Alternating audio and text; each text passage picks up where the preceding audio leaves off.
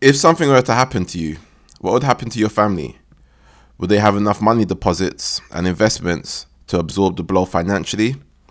This is an important point to ponder because when you consider that 54% of the population have less than £5,000 saved, while 24% of us have no savings whatsoever, it becomes clear that the absence of a partner can leave a family in a very dire position, both emotionally and financially. And this is an issue because over the years, our financial commitments have become more and more demanding to where it is not untypical for the average family to have a mortgage and several other major bills to pay along with it. And in the event a major breadwinner is no longer able to contribute, what does one do? Does one go and get another job to reduce the burden? You could do, but it's not ideal. Does one get another partner to soften the blow? Again, you could, but one shouldn't be forced to get into a relationship under such circumstances if it can be helped. These things need to be built on a foundation of strength rather than desperation. So, with that said, what does one do? Well, there is something many people already do but rarely talk about.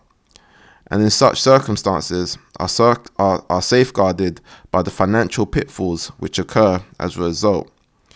When I'm, what I'm referring to here is life insurance, something that most people have heard of, but still something people know little about. A policy which can cost you as little as £15 a month can go a long way in providing the necessary financial support for your family to go on by in the event something unplanned happens. I know that this is somewhat of a morbid topic, but if you're truly serious about generational wealth, then these are the first steps.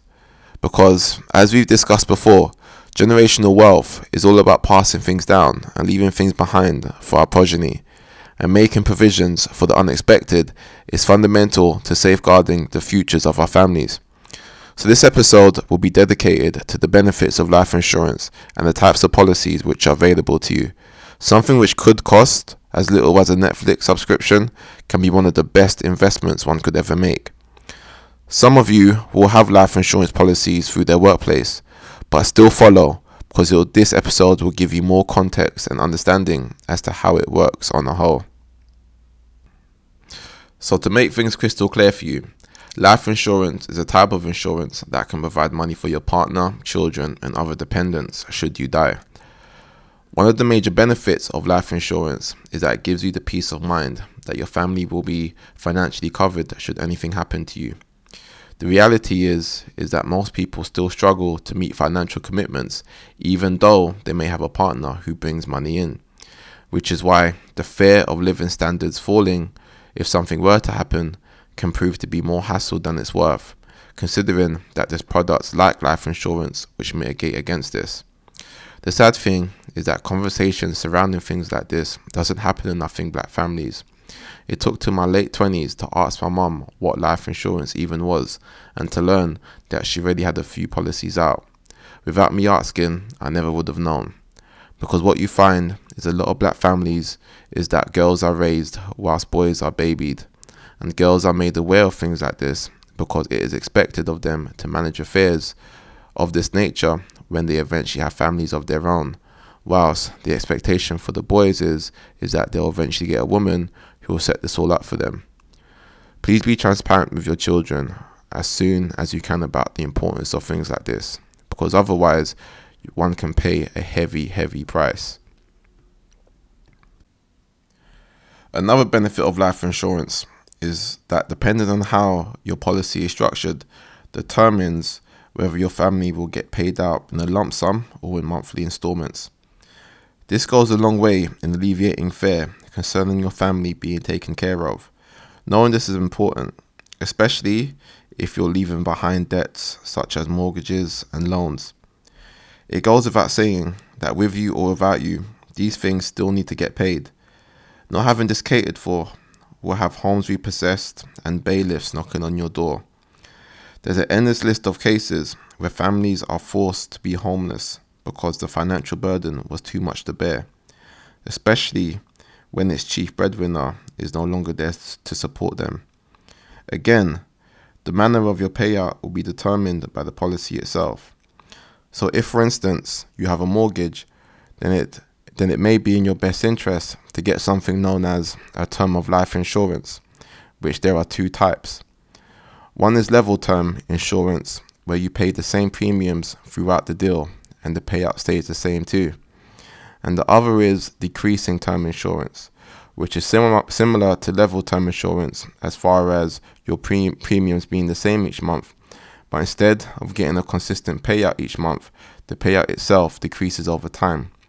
Typically, this sort of insurance will be cheaper and better suited to someone paying off a large debt like a mortgage. It is important to know that any form of term life insurance will only pay if one was to die during the agreed policy length.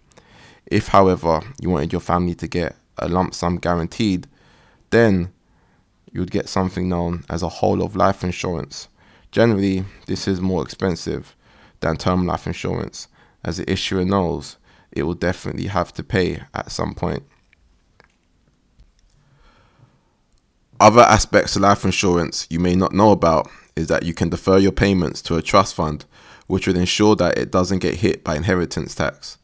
Another aspect to life insurance is that some policies will take the premiums you pay and invest the money in the stock market, which could lead to an even higher payout.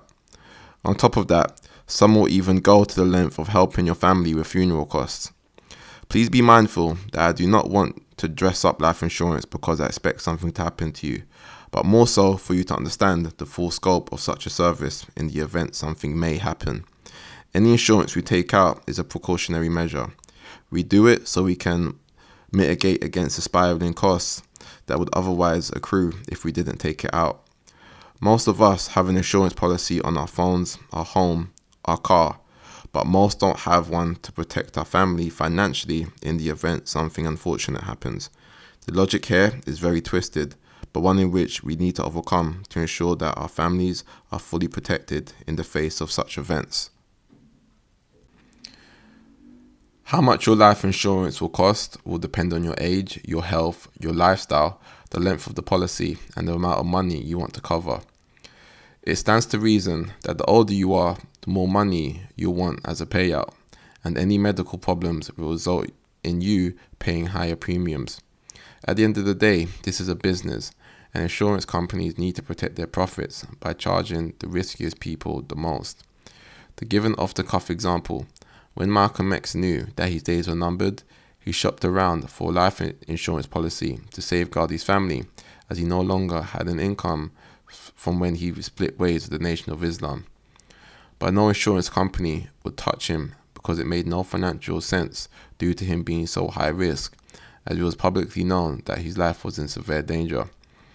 It's important to understand that life insurance usually only covers death, if you can't provide for your family because of illness or disability, you won't be covered. Also, if you have a serious health problem when you take out the policy, your insurance might exclude any cause of death related to that illness.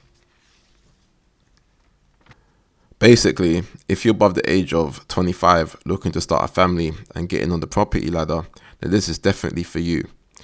It is from this period that one is typically looking to expand their wealth but take on debt whilst doing so. And to ensure you're mitigating against the risk against yourself and your family, then this is truly a no brainer.